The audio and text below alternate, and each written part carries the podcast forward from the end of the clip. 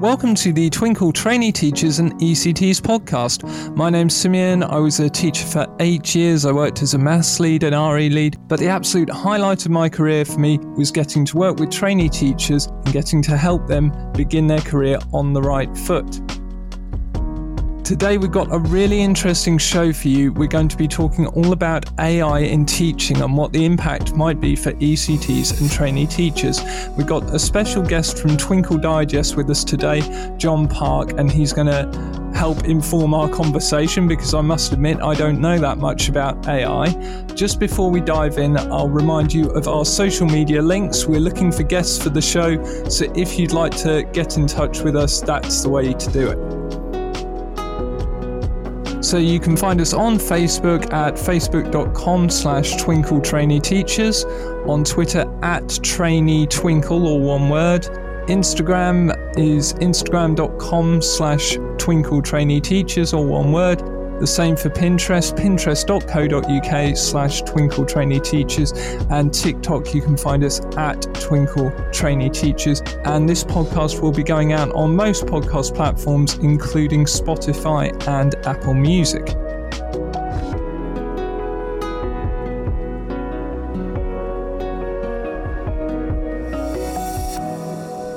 Okay, so um, thank you for tuning in. I'd just like to start by saying congratulations to anyone who's finished their training recently or is about to finish. That's amazing. Well done, you.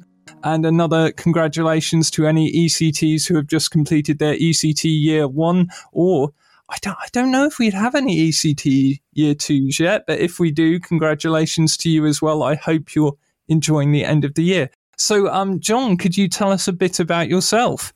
Hello, yes, uh, I'm Jon. I'm a writer for Twinkl Digest, and Twinkl Digest is basically Twinkl's site for the latest education news, what's happening in news, policy, research. We take all of that, we put it into easy to digest chunks so that it's a quick read on your lunch break at the end of the day, uh, just to keep you updated with what's going on in the world of education. Um, I am I'm a teacher by trade. I, I used to teach four years in the UK system. But two years then after that, in the international sector, I was a teacher in China as well. So I've got experience of uh, teaching in, in, two different sections there. Um, and again, just like you, the absolute joy of my career was when I had someone in my classroom who was training, who was learning, and actually seeing the growth they made as a teacher was, was great. So absolutely love what you're doing here. And I, I love working with trainees and just helping them become the best teacher they can be. Oh, that's fantastic. If we get time at the end, I'd love to ask you about teaching in China, actually. That's really interesting. Absolutely. Um, so I, I talked with um, Sophie, and she said you'd already written a bit about AI. So can I ask what what's interested you about AI and made you want to write about it? I think there's two main things which I just am really fascinated with AI when it comes to education, and one is the technology, and one is what it can do for teachers. I mean, the technology is fascinating. Just the growth in what we've seen over the past few months, more than anything. Um, a year ago, we were looking at image generators which produced stuff which looked awful. Let's be blunt. A year ago, the AI stuff was look just looked awful, and now we're seeing photorealism. Oh yeah, it was. And I, have I've seen image generators that can generate a very complex image very quickly. This is it, and, and the growth we're seeing is, is phenomenal. And and the process by which we've seen that where we now have technology which can produce images and text which look like they're created by humans, which resemble that human intelligence, is, is amazing and really exciting. And I think I think a lot of us, particularly in education, have become a bit blasé, a bit cynical about technological developments. We've seen them come, we've seen them go. But unlike lots of other ones, this one seems to be sticking. This one seems to have positive, real world implications which could really help teachers. Um, so that's the technology, and I'm just really excited by what it could do for teacher workload. Uh, yeah, me too. And I, I think the thing with AI is people have got so excited about it.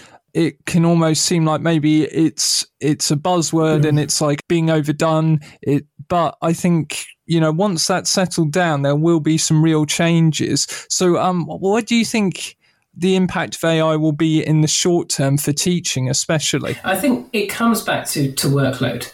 Um, and your listeners will absolutely know. I remember when I was an NQT, we, we called it NQTs back then. Um, just the, the workload was insane, and I was working 12 hour days, I was working on weekends. Um, my, my social life consisted of having Christmas Day itself off. It was it was a nightmare. So we're looking at AI and ways it can reduce the workload. So this could be with those time consuming tasks. Things like creating worksheets which are specific to what you want. Uh, I remember as an NQT, I once spent ages creating three sets of word problems which fit my history theme. Now, uh, every teacher's going to have sorts like that, aren't they? And it's just really exciting that AI might be able to take the burden off teachers and free up time for more important things. Yeah, I absolutely agree with that. I mean, I suppose it's kind of like what we do at Twinkl mm. already, but take taken a bit further. Um, mm. I mean, I still think it will need teacher kind of oversight Absolutely. to make sure the AI is producing yeah. producing good resources. But yeah, I mean, if I the amount of times I had to do the same thing three times at different levels yeah. in teaching, if I could if I could just put that into a computer, okay, can you make a harder version of this? Can you make an easier version of this? That would that would have saved me so much time. and I like what you're saying about what you're saying about the next level. I think is really important because you're, right. Twinkl has some amazing resources. Um, but often as an NQT, as a teacher, it didn't quite have that specificity, that exact example of what I wanted. And, and that's something AI can do.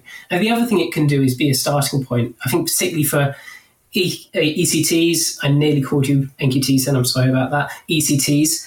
Um, there's that starting point for lessons for unfamiliar topics where you can get ideas jumping off it. And as you say, wouldn't want to rely on it. You, teachers are professionals for a reason.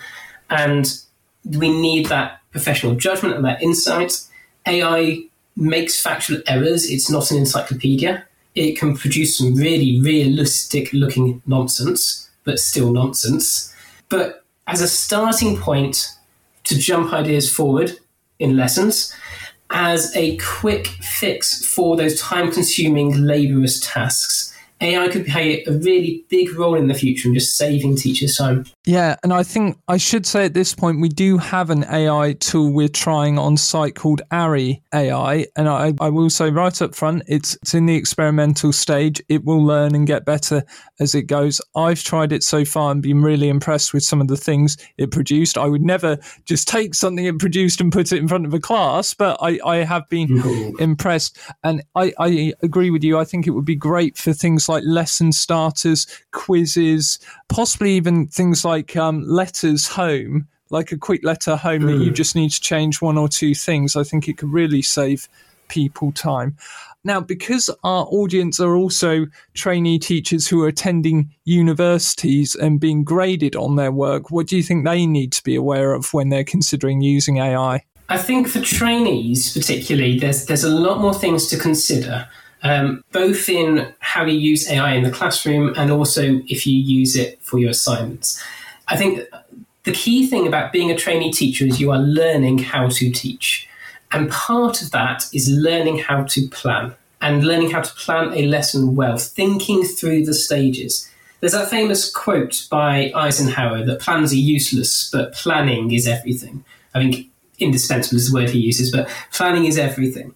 And by thinking through the stages and learning how to think through those stages, what is my objective? What do I want the children to know by the end of it? What steps can I do to get there? What prior learning do they need? What tasks can we do for that? By thinking through those steps in your planning and in your training year, you are equipping yourself to deal with things in the future.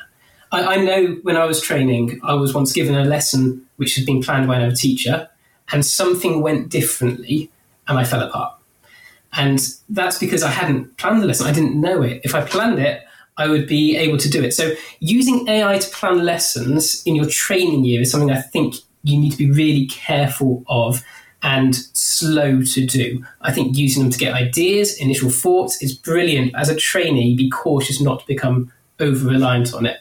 And, and the other thing, again, is assessments plagiarism is a huge problem with AI at the moment. If you're training to be a teacher, particularly in secondary, you, you already know this that students are experimenting with AI with their assessments and their assignments. Don't fall into that trap. Um, use it for ideas. Use it to create worksheets in your placements. Fine, talk to your tutor about that. Talk to your mentor about that. But be aware that actually your training year is a really good opportunity to practice and to learn how to teach. And I wouldn't want anyone to jump to the end of that stage by using AI. So use it, take the time uh, away from those mindless tasks, see what it can do, but be open with your tutors, be open with your mentees about how you're using it, and be aware that you don't want to shortcut that learning process as a training teacher. Yeah, I absolutely agree with that, Jon, especially on the planning aspect. I remember we had these really laborious templates we had to fill in for every lesson. It had to be the university's format. We couldn't do it any other way. It had to be the university format. Uh, and I just found that really, I, I was always to keep it all in my head kind of person. I, I mainly my planning would be to write down the groups and kind of what the extensions would be, and if there are any sort of special considerations. Um, so I found that really hard, but it does hone your practice, and eventually you will be able to, if you get into a jam, just plan something off the cuff um, I've se- I've seen many yeah. an experienced teacher who you know something's gone wrong with the technology that afternoon, or it's raining and they couldn't do the thing they want, and they've just they've just had something off the cuff, and they've thought, okay, I'll, I'll run with that, and it's been brilliant. And yeah, you don't want to rob yourself of the chance to do that because you never know what can happen in teaching, and plans mm. often go out the window. Um, can I just ask you the other? I oh, no, go on. So I was just going to say, I'd love as a experiment sometimes. It's, always fun. Ask a teacher to see the lesson plan from when they were training to their most recent lesson plan. And the lesson plan when they're training will be a page, maybe two pages of detailed thoughts. And the most recent one might just be a couple of sentences. But it's because you've trained, you've learned how to plan, and you can do it, and you can hold that process in your head. So, yeah, yeah, completely agree. The other thing I wanted to ask you about when it comes to trainees is obviously trainee teachers have to apply for jobs. Well, I don't have to, but they normally want to apply for jobs at the end of their training. And a big part of that is the personal statement. And I've had some questions about do I use AI to help write the personal statement? And that is a function of our AI tool and I tried it and it was actually quite good, but I still wouldn't recommend using an AI personal statement. Uh, what do you think? I, would agree with you. I, I think the personal statement is your chance to show who you are, what you can do as a teacher, and, and put it into your own words. And the thing with personal statements, they don't just talk about what you can do, they reflect your personality and they reflect who you are as a teacher. Now, using AI tools, we use AI tools uh, in writing anyway. I, I, have a grammar checker which has an AI function in it. It recognizes things in Yeah, me too, yeah. Um, and, and, and it's great. It, it spots when I've made mistakes and it anticipates what I'm trying to say. And that is AI informed. So using AI for that, I think, is, is great. Uh, using AI to write it for you, I would say steer clear of that because you're, you're, you're robbing yourself of an opportunity to show who you are as a teacher. What it can be useful for, I would say AI text generators can be useful for refining what you're trying to say a bit and expressing it in different ways. But even then, I'd be careful, I'd be cautious because you want your personality, you want your writing style and who you are as a teacher to come across. So I, I'm I'm saying be cautious and I'm thinking for if you as an as an ECT as a training teacher, you want to find a school which fits you, and the best way to do that is to put a personal statement across which explains what you're like as a teacher, what you've experienced, and allows your voice to come through. And if you pass that job on to someone else, you might lose that opportunity to actually find the right school for you. Absolutely. I mean, I, th- I think the key part is it's a personal statement and it has to reflect you if you're going to find a school that's a good fit. I'll just add a couple more things. A head teacher friend of ours once told us that a typical school might receive around 50 applications for a teaching role. So you want to stand out.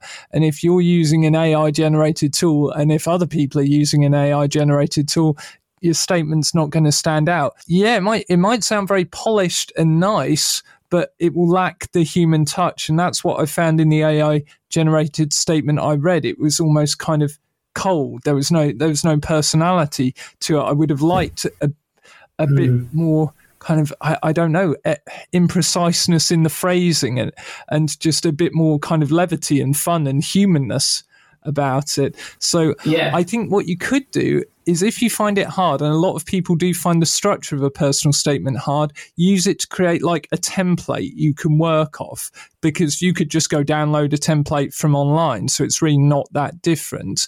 But absolutely, if you do that, rewrite it in your words as you, because that, that's what head teachers want. They want to get a, an idea of what you're like. And on that, um, the way AI works, the way our text generators work, um, and all AI based text generators work, they are machine taught, they are learning on what is already being created.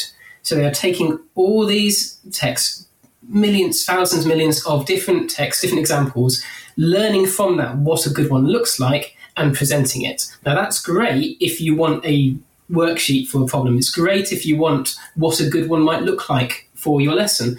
Um, but if you've got a personal statement, it will produce something which might be useful to base, as you say, a structure on. But if you're using it to try and get your personality across and you're only relying on that, you're going to end up with something which looks like everything else because that's what it's been trained on. So take it, use it as a structure, get some ideas from it, but put it into your own voice. Yeah, yeah, completely agree with you, Jon. And uh, I'd just like to add also to what you said about you have a grammar checker. I think we probably have the same one with AI. I know Microsoft's going to be putting AI into Word and all their other things. I think it's going to be called Copilot or something. It's going to be more in search engines. It, it's not going to be something that is is like just this discrete thing online. It is going to become part of everything, I think. So we need to adapt to it and uh, work out the best ways we can use it. So if we if we zoomed out kind of on a longer time frame, sort of five or ten years, how do you think it might affect the teaching profession? And this is when we get really interesting because um, the honest answer is we don't know. If we look back um, I was in school when the first BBC computers were in the classroom. Would have never have guessed that now we were able to research using an iPad, record a student talking about it, put it online and share it. The progress just in that is phenomenal. So I was in school when we first got dial-up. Yeah, you know that that was a huge thing. yeah, and the progress in AI, I think, is going to be just as fast, if not faster. I think there's three key areas I'm really excited to see what can happen with AI over the next five years, which is marking, video, virtual reality, um, and then one for teachers to think about will be safeguarding. So I'll, I'll go for this. Marking, at the moment, a lot of time is spent on marking. I think the most recent studies show that out of all the teachers in the world, teachers in England work the second longest hours out, of a huge survey, and a huge chunk of that is marking. So if, and it's getting close, it's not there yet, it's not reliable enough yet, but if AI progresses to the point where it can read, analyze writing, thinking particularly about primary school assessments, those writing things where you've got to include certain things, um, if it can do that reliably, quickly, and trustworthily, then that will be a huge workload taken off teachers and might even introduce, take away some of the um, modulations which come because different teachers are assessing slightly differently at the moment. So marking could be a huge one. Videos and virtual reality, we're, we're already seeing images coming up really well. I don't think we're that far away from seeing high quality videos. And suddenly, with the advances in virtual reality and augmented reality, I can really imagine a situation where you have a virtual reality ancient Rome where children can explore, see it all, but then also talk to a moment and have their responses auto generated back in a realistic talking voice. If you're doing a, a, project on, I don't know, ancient Maya, be able to go and speak to the priests and the leaders and have them respond with their viewpoints, that would, that would be amazing to have in a classroom. Oh, that would be amazing. I want to do that. That sounds really good. We're not there yet, and, and there's steps to go, but I'd, all the building blocks seem to be there. And in education, that could well be a next step. And I think those are two really positive things which could be coming. Marking vi- virtual reality and videos. There is one thing which I think as educators we need to be aware of in the next five years when it comes to AI, and that is safeguarding. Humans, we build connections with anything. We'll make those intimate connections, those personal connections with anything. I've named my Hoover that's the level we're talking about with humans. then there was a study, and they found that soldiers went held funerals for their bomb disposal units when it broke. They were that emotionally connected to it. Now, with AI, we're going to see chat um, bots, We are going to see chatbots with um, videos and images. We've already seen that. And this could easily, if we're not careful and we don't teach our children about it, there could be risks involved in that. Even now, all of the chatbots um, which are around at the moment, they have safeguards. Sometimes those safeguards fail because they are auto generated, because they're AI at work. So, as teachers, we're going to need to be aware of what's happening and how to safeguard our, the children in our care. I think the analogy I'm thinking of is fake news. When I was started yeah, yeah. teaching, there was it was rumbling, it was beginning, but over the past five years, everyone has had to address fake news in the classroom. We've had Key Stage 1 teachers, Key Stage 2, addressing how do we teach this to safeguard the children so they're not exposed to misinformation, disinformation.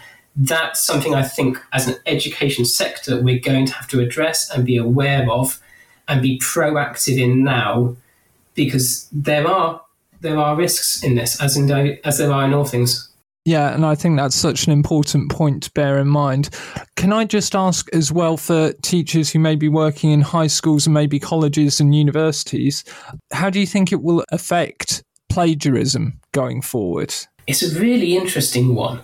Already, you are seeing some text generators take responsibility themselves. Um, I think it was ChatGTP which um, created some software for schools which allowed them to check. But even now outside there's, there's going to be other ones. I think we are going to have to reimagine how we do assessments and what we are assessing and what's the best way to assess that. If we're assessing knowledge, then already, if we're assessing knowledge, we wouldn't send a quiz home as homework because the internet's there, they'd look it up. We need to reimagine how we're going to do this, what the best ways are going to be. Now, my expertise is primary. Year six was the oldest I taught. Um, and the way assessment works in year six is that you don't really do any at home. It's it's within the class. So secondary is something I think the sector is going to have to think about and really reimagine what we are trying to assess and why we're trying to assess it and then do it best. I think honestly, a lot of our system is, is a hangover from 50 years ago because we haven't needed to change. We're going to need to change. So it might even bring about some positive changes. Absolutely, and this disruption often does. Um, if you think about um, the internet, about broadband, about the accessibility of information, that was seen as a bit of a, a, threat. Oh, they can just get their phones and Google, they can find the information, that's their homework done, and they've learned nothing. What it's forced us to do is reimagine what that is. Okay, we're using it now as a research tool. And we've reimagined a lot of these home assessments so that instead they're not just finding the answer, they're projecting it themselves, they're presenting it themselves. I, I know it's not quite the same, but I was told at university that there was outrage from some teachers when photocopiers became commonplace because it was lazy. And there was even outrage when paper started overtaking slates because that was seen as not proper in some way. So I, I think there's always resistance to new technology. Oh, yeah. But I think this this is this is big and it will change things, hopefully for the better. And, and again, it's, it's as a teacher, um, sitting at the start of your career, being aware of what's going on and being aware of why you're doing things, why are you setting this assessment, why are you teaching this lesson. That extra awareness will allow you to respond when things don't go as planned or when things need to change because of new developments. Okay, well, I have one more AI question for you. Um, a few people have asked me this just in my personal life, um, and I've always thought it was quite funny. But do you think AI would ever get to a point where it could do a teacher's job? This is the image, isn't it, of the robot teacher teaching in all the science fiction? Uh, for me, I don't think so. I think if you look at what teaching is and what a teacher does, there is an intensely personal human process. The heart of teaching is a human connection there's been many studies which show that a good, positive teacher-student relationship leads to better learning and better teaching. That it's it's that relationship that's at the heart of it, and I think absolutely, yeah, it's huge, isn't it? And, and we know this from from teaching. When you start the class and you don't really know them, it, it's difficult. When you get that good, positive student-teacher relationship going, you, you see miracles. So AI can't really replace that the other thing I would say is that teaching is more than just imparting academic facts. It's more than just the here's some intellectual facts. Here you go. Teaching at the heart of it is helping children develop academically, but also emotionally and socially. Whether you're in a secondary uh, setting or in early years or in Key Stage 2 or 1, you are helping these students develop as people, as humans. You are connecting them to a wider world. You are helping them interact with each other and with adults. And that comes out of a relationship which AI just can't replicate. I mean, there's already teaching tools, aren't there? You, you could get a child, stick them on the computer, get an educational video, get a quiz. They'll have learned something by the end of it. We don't do that because it loses the human connection that children need to develop and grow. Yeah, and we actually we kind of got an inadvertent experiment with that, with everything that happened in the last few years, and people resoundingly didn't like it. Um, so, yeah, I, I, completely agree with you. Um, just quickly, this has been so interesting, by the way. But just quickly, we get a lot of questions about um, people starting teaching and thinking maybe they teach their first year abroad. Yeah, what was your experience teaching in China, and would you recommend it? So I, I love teaching in China. So I taught four years here first um, in the in England, and I would recommend doing that before you go abroad most of the time because actually learning within the setting you've experienced in training, teaching in that setting gets those good building blocks. And also, for all its faults, and my word, it has a few, the England teaching system produces teachers which are valued, respected worldwide. The things I was doing in class teaching, which was just basic teaching, I thought, was seen, oh, that's really good. We'll, we'll, we'll learn from that. So having a few years' experience really benefits. But I, I absolutely love teaching internationally. It is an experience which was phenomenal. I went in um, summer 2020 to China. Um, unusual time to go to China. Um, yes. everything was kicking off. We were the first plane back into China since um, COVID had happened. But the experience of a different culture was amazing, different people, but mostly for an education point of view, different educational systems and styles. I was teaching in an international school which had students from America, France, Korea, China, all over the world each bringing a different experience of education and a different life experience. And actually, as a teacher, learning from the children and learning from the teachers, being able to take the best of both was, was really rewarding. So, absolutely loved it, really recommend it. I'd get a couple of years' experience first so that you go in confident because you don't want to be halfway around the world and really having that crisis of confidence can I do this if you can avoid it that's a really good point, and uh, thank you for that. Because a lot of people ask us that, and it's it's just not something I've experienced, so I can't really offer any help. Uh, thank you so much for coming on, Jon. Oh, just before we sign off, if people wanted to read your digest articles, how would they get to them? So we're on Twitter, we're on the website. So on the website, uh, very simple, twinkl.co.uk forward slash news it's as simple as that forward slash news. We have all the latest education news, education policy, education research. Each of us writes for a different sector segment, um, but we're all across all things. So we've got information for Key Stage 1, Key Stage 2, secondary. If you have an interest in SEND, we've got specialists for that as well. We are also on Twitter at um, Twinkl Digest, that's at Twinkl Digest. And then each of us also have our own personal ones. So I am um, at Jon Digest. That's J O N Digest. Brilliant. Thank you so much. And I think we've shared a few of your articles. So if you're following us on social media, you might get a few digest articles come through as well. Okay. Thank you for listening, everyone. Have a brilliant end to the year, and we'll see you in the next episode. Goodbye. Bye.